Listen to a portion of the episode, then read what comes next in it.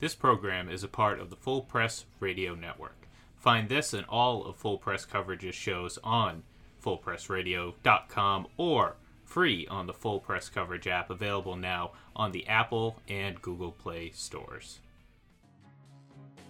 This is Andre Johnson. David gets the snap, airs it out long, down the left side, wants Andre Johnson, and it's caught! Andre Johnson catches it for a touchdown! Sensational play! You're listening to the Eye Test for Two. So this is Christmas, and what have you done? Another year over, and a new one just begun. And so this is Christmas. Well, in 3 weeks' time, it could be Christmas again, but not for you and not for us. But maybe, Ira, just maybe for today's guest, and that's former wide receiver Andre Johnson, who's a first-time semifinalist for the Pro Football Hall of Fame and could be a finalist, meaning one of 15 candidates for the Hall's class of 2022. Now, Andre was a seven-time Pro Bowler, four-time All-Pro, and he's a member of the Houston Texans Ring of Honor. He was the first ever inductee, by the way. The Texas Sports Hall of Fame and the Houston Sports Hall of Fame. And now, Ira, he joins you, Ian, and me for the Podcast Hall of Fame. So, Andre, thanks so much for joining us. Thank you guys for having me. Andre, I mentioned in 3 weeks' time at the beginning here, and that's because there's going to be an announcement the first week of January of the 15 finalists. Let me ask you here, we're 3 weeks away. How anxious are you for that announcement, and how much time do you spend thinking about it? I'm anxious about it. I just never really, as a kid, you know, you had this dream of playing in the NFL, and, you know, you never really think about the Hall of Fame. You know, you just always say you want to be a great football player, and whatever team you go to, you want to win a Super Bowl. I think that's always your ultimate goal as a player. And just over time throughout your career, you know, you hear people say things, but I didn't really pay much attention to it. And, you know, just right now to just be mentioned as a semifinalist for the Hall of Fame, it's just it's a tremendous honor. It's the best accomplishment you can have, you know, in playing football in the NFL. So I'm excited about it. I hear it so much every day just from fans and people I see around the city of Houston. So I try not to think about it as much. I just, you know, just say whenever it'll happen, it'll happen. But I don't think the fans and the people in the city would let me, you know, try not to think about it. We're not going to let you not try to think about it here either. I'm going to ask you a sort of broad question, but as somebody who's an accomplished football player and somebody who studies the game, what your mind defines a Hall of Fame receiver? How do you define a Hall of Fame receiver? To me, you know, when you look at numbers, you know, a guy that went out and played at the highest level and who was considered the best receiver for a period of time throughout his career. And whether that's leading the league in, you know, catches, receptions, you know, just a guy who went out and did everything the right way. And no matter what the situation was, you know, whether it was without quarterbacks or whatever, you know, the guy just went out there and was able to still put up big numbers and affect the game in a big way. Andre, you led the league three times in receiving yards per game. And so that's very significant. But Andre, talking about the numbers, you know, you started in 2003. The rules were already favoring receivers a little bit, but it's gotten a lot worse with the passing game. The league loves scoring. They've added a 17th game, Andre. So 1,000-yard season used to be a big deal, Andre, and now it's watered down a little. So it's going to be tough, Andre, going forward to judge receivers just by the numbers. It's going to be tough. Yeah, I definitely think it is. You know, I mean, every play in the NFL right now is probably just about every play seems to be like a pass play. It definitely makes the game more exciting. To you know, when you see those passes and long throws and things like that.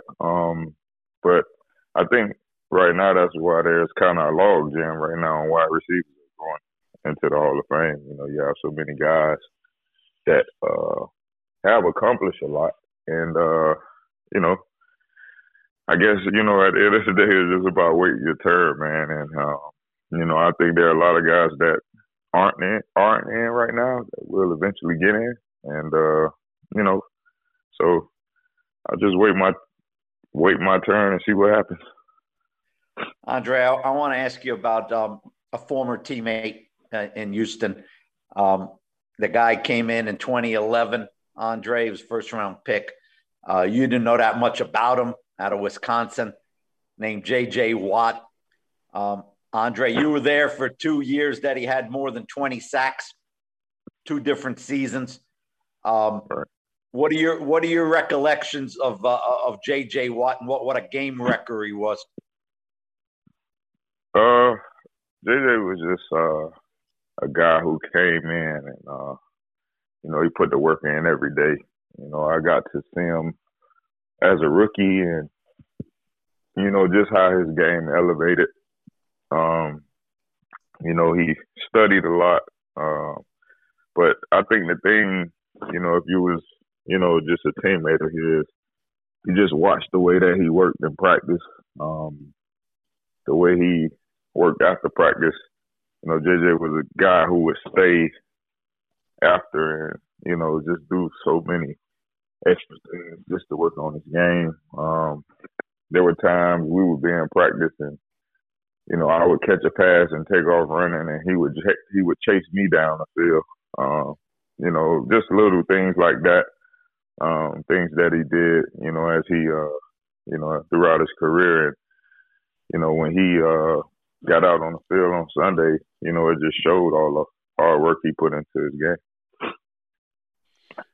We're with Hall of Fame semifinalist Andre Johnson on the eye test for two. And Andre, we've had a friend of ours, and I think a friend of yours as well, John McLean, Hall of Fame voter and a columnist for the Houston Chronicle on this show. And he presented some pretty interesting numbers to the Hall's Board of Selectors in the past week for review, and numbers about you. And I'm going to read some of them. One is that you had 5 100 reception seasons. Jerry Rice and Marvin Harrison had 4. Another was you had 3 1,500-yard seasons. Only Jerry Rice with 4 had more. You're one of only 3 receivers since 1960 to lead the league in receiving in consecutive years. Jerry Rice and Calvin Johnson, both first ballot choices with the others. And you were 6th in receptions when you retired and 7th in yards receiving. That is a pretty convincing resume. Is there anything you'd like to add or that we are missing? I think the only thing I probably would add, I think at the time when I retired, I was tied with Jerry for the most 10-catch, 100-yard season in the NFL. So that would probably be the only thing I would add. That's a pretty convincing resume. But let me ask you this. You played your last 2 seasons not in Houston. I think you were in Indianapolis one and Tennessee in another. How disappointed are you that you and others weren't able to bring a championship to the Texans, to the city of Houston? That was very disappointing. I think that's the thing. If it's one thing I could say I think about the most since I've retired, it would be that. I think about that just about every day. When I first came to Houston, I knew it was a new franchise. It was the second year of the franchise. And, took it as a challenge. I just was like, after my rookie year and just, playing my rookie year, I was like, nobody respects us. Nobody, it's almost like we was the laughing stock of the NFL. And, I just took it as a challenge. I was just like, I want to get this organization its first championship. I want to, help it get to its first, playoff and win its first playoff game and things of that nature. And, it hurts me still, that I wasn't able to help them win a championship. But at the end of the day, I was able to help, get the organization to the playoffs, get its first playoff win and things like that. So, but you still at the end of the day want that championship because that's what we all play for. Andre, along those lines, 2012, that's probably the season you think about. You started 11-1, Houston. Then you went to New England on a Monday night. Andre, Brady did you in 42-14, and you had a chance to get home field throughout the playoffs, and you stumbled a little bit at the end of the year, but then you beat Cincinnati in the wild card game, and then, Andre, you got to go to New England again. Right. And there's Brady, 42-14, 41-28. Season's over. And Andre, 10 years later, Brady's still throwing footballs. I mean, can you believe what's going on? And nothing about Tom Brady seems to amaze me. I had a chance to meet Tom. My first Pro Bowl I made, and I sit down and talk with him for a little bit. And, he's just, ever since I met him at that Pro Bowl, I always just kind of watched him from afar. And nothing that he does just seems to amaze me. I mean, you look at him and the way he's playing right now, he's easily can be a candidate for the MVP of the league at 40, what is he, 43, 44 years old? 44, 44. Yeah, so it's just, if you look at the way he throws the ball, there's still a lot of velocity on it. And it just doesn't seem like, it seems like the older he gets, the better he's getting. And, we've never seen that in the NFL before, so I know some people say he may play one more year, two more years. I don't know when he'll stop playing. But, it's always great to watch him play. And, I'm a big fan of Tom Brady. Andre, 1 year or maybe more than 1 year with the Texans, these were the guys on the coaching staff. Kyle Shanahan was the OC. Matt LaFleur was an offensive assistant, Andre. And then Robert Saleh was a defensive assistant. That's three head coaches, Andre. You didn't even know it at the time. What do you remember most about Shanahan and LaFleur in Houston?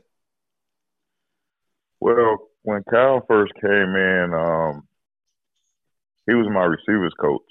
And thought it was kind of weird because I think Cal is maybe a year or two older than me, and I never had a receiver coach almost the same age as me, and so when they told me, I'm just like, I'm kind of lost for words because I'm like, the guy's only maybe a year or so older than me, and what can he really teach me? And I remember the first time we sat down and talked. And, after Coach Kubiak was hired, and the staff came in, and he called me and told me to come over to his office, and we sat down and we just talked football. I mean, it was just kind of breathtaking because we just talked. I was just so surprised at how much he knew about the game. And, even though at the time I didn't really think about, Mike Shanahan was his dad and things like that. But just the way he talked to me about the game and ways I can improve my game, it was great for me because once I got with Cal, things just kind of took off for me when Coach Kubiak came in and, you know, the things that we were doing. And Matt was an assistant, so he spent a lot of time around Cal and in the receivers room. So both of those guys were very helpful for me, just in my game and just seeing things on the field. It's not surprising to me that they both have a head coaching job. We're speaking with Hall of Fame semifinalist Andre Johnson on the eye test for two. And Andre, a couple last ones from me. You mentioned earlier about the number of wide receivers who are on the Hall of Fame ballot. And you're right, there are a number of them. There are six right now who are semifinalists, and that's a lot. And you talked about a potential gridlock, and that is a potential problem coming down the line with all these receivers coming up and with prodigious numbers. But I'm going to ask you this. If you had one other wide receiver, and I'm talking about other than yourself, to put into Canton today, who would it be? One wide receiver other than myself. I mean, there are a few guys that I will put in, but I think if I had to choose one, right now, it'd probably be Reggie Wayne. I think if you just look at his numbers and the things that he's accomplished over his career, I know a lot of people say, you know, he had a chance to play with Peyton Manning, things like that, but you know, you still have to go out and put the numbers up, and you know, he went out and did that throughout his career. So if I had to pick one guy right now, it'd probably be Reggie Wayne. If you had a chance to play with Peyton Manning, what do you think you would have done? I don't know. We probably, you know, we'll have to see. You know, I always tell people, I get asked that question all the time. You know, and I always tell people, you know, I never really worried about that. I always just, you know, you have to play the hand you're dealt. And, you know, the quarterbacks that I played with, you know, I went out and, you know, we worked our butts off together to try to, you know, give the best performance we can when we're out on the field on Sunday. So, you know, I just try to make the best of what I had. You know, I don't really get caught up into the, you know, if I had, you know, Peyton Manning or Tom Brady, because I get asked that question all the time. So I don't really get caught up in that. Last one for me, Andre. Thanks so much for your time. Andre, you've played against Revis several times in your career when he was at his peak with the Jets. Was he the toughest corner, Andre, or was there somebody else that you played maybe against more often that you had ultimate respect for? Well, I always had ultimate respect for anybody I went against. You know, because in the NFL, every guy has talent. So you have to respect everybody you went against. But I will say my two favorite cornerbacks that I went up against was Revis and Champ Bailey. You know, I've always, you know, I had a lot of respect for those guys and just the way they played the game. It was always a challenge. You know, Revis was very technique sound, you know, at his peak and was very great at what he did. You know, a lot of people, you know, that didn't realize, but he was a very strong guy also. So you had to be careful with him getting his hands on you. And Champ, to me, was just a guy who could sit at 7 yards and can cover anybody.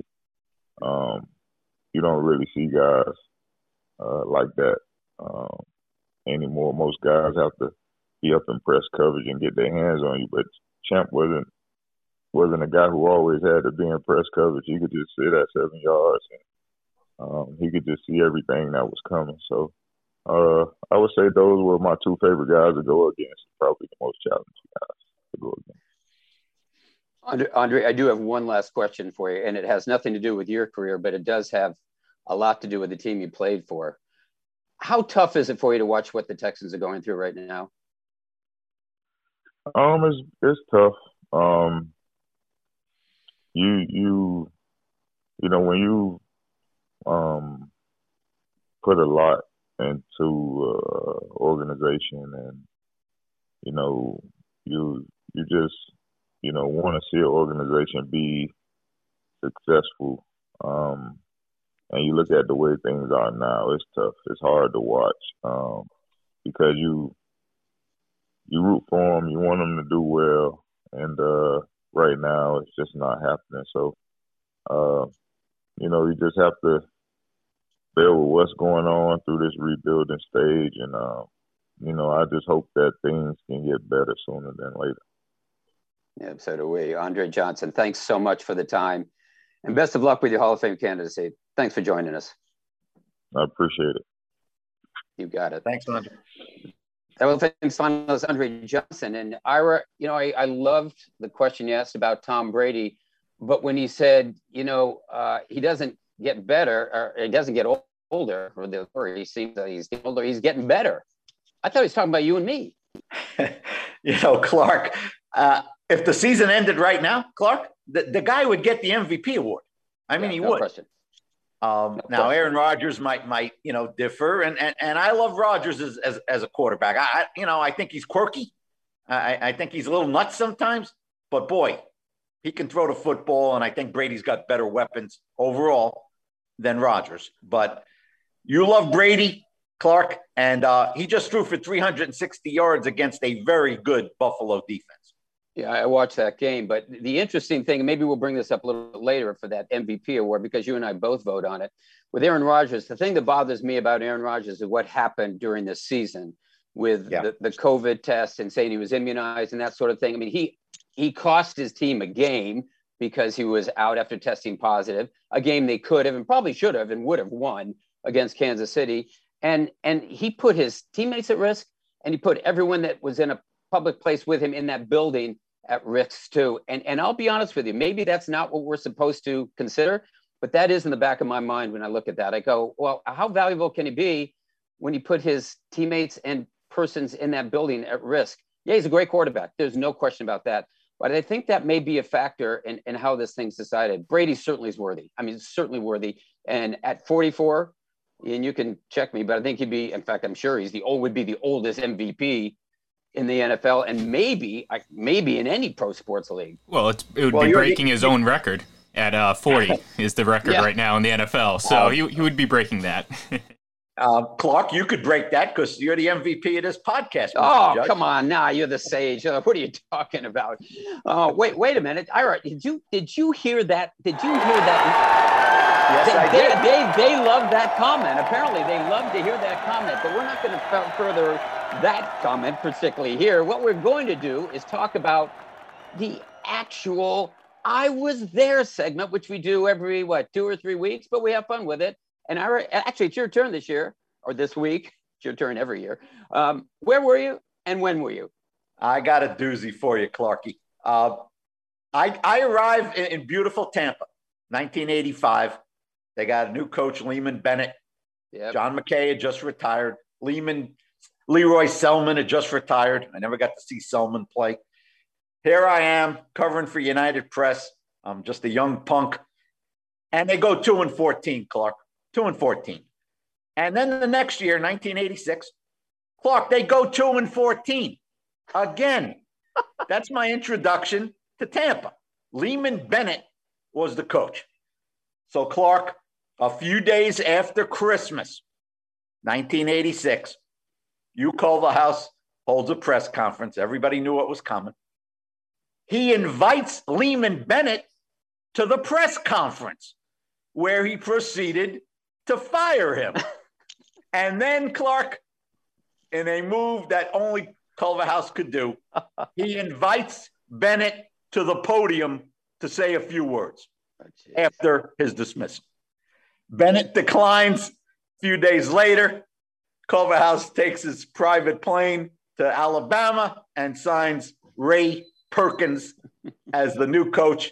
Ray Perkins, Clark, who I covered when he was coaching the Giants, he walked in the media trailer and said, "Kaufman, what are you doing here?" And I said, "I was just going to ask you the same question, Ray. What are you doing here?" And here we go again. Well, a couple things I want to mention there. One is my first year of covering the NFL was 1982, and I covered a winless football team. My first year on the beat, winless football team. That'd be the Baltimore Colts, 0-8-1, Frank Kush. But now, since you mentioned Ray Perkins, great story from friend of the show, Ron, just Hall of Fame voter. He went down to the University of Alabama to interview Ray Perkins when he was down there, and he's getting nowhere. You know, Ira, Ray Perkins was not a talker. It was tough to get him to say anything. So they're walking around the practice field, and Ron's getting nothing. And all of a sudden, Perkins points to something on the field. He goes, "You see that spot there?" Ron says, "Yeah."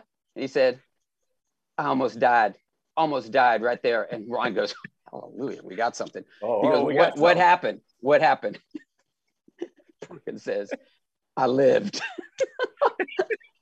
That was it. That was the extent of it. He wasn't the easiest guy to cover. Anyway, on that, Ira, final thoughts from your perspective down in Tampa, where they're not 2-14. Clark, we got a really good game Thursday night. We do. An AFC West clash. Nobody is talking about the Chargers. Nobody. And Clark, I think one thing everybody's forgetting, if they beat the Chiefs, and it's a home game, they will own the tiebreaker against KC atop the division. And they'll be in charge of their own destiny. Clark, everybody's gushing about my Chiefs. The Chiefs lose this game, they're probably going to be a wild card team rather than a division winner. So it's going to be a great game. You're a Justin Herbert guy. I'm a Justin Herbert guy. As well as KC's defense is playing, this guy Herbert gives them a real chance to win this game. Yeah, a couple things there. Eckler's hurt. I think he's going to play. Williams is hurt. I think he's going to play too. I don't know how effective they'll be. And secondly, that Chargers run defense is terrible. That's what makes me worry about that game. But the Chiefs don't run the ball, Clark. They don't run the ball. Not often. Not often. We'll see what they do against Herbert. But the thing that's interesting about it, Ira, is the last three games they played, Chargers are 2-1 against them. Should have been 3-0. They should have beaten them last year. It was Herbert's first game. One thing I will mention, by the way, is, and Ian knows this well too, COVID's back with us. I mean, COVID's everywhere. And Baker Mayfield from Cleveland has now joined 10 other Browns who tested positive. And they play this weekend on Saturday against the Raiders. But there's been no discussion at the league office about the game's status. Ian, you agree with that? I mean, you lining up with, whatever it is, 1/4 of your team missing. Who quarterbacked the Broncos last year? They're not going to move the game. I don't think they care if it's a replacement level squad. That's why they, increase the number of players. Like that, it doesn't do them any good to move the game. So I wouldn't be so shocked if it just plays on and you just deal with who you have out there. Are you in line with that? What the league is likely to do? No, I'm not. No, I'm not, because this game has playoff implications. Sure it does. That's the difference. Denver was going nowhere at that point. Cleveland needs this game, Clark. So we'll see what happens. But I think it should be on the table for discussion. Yeah, well, Denver may not be going nowhere, but we are. We're going somewhere. We're going out the door, Ira. Tell people where they can find you on Twitter. At iCaufman76, sir. Ian Glendon. It's IGLEN31. And I'm at Clark Judge TOF. If you don't find us there, as you know, you can find us right here next week at the I Test for Two podcast. Thanks for listening.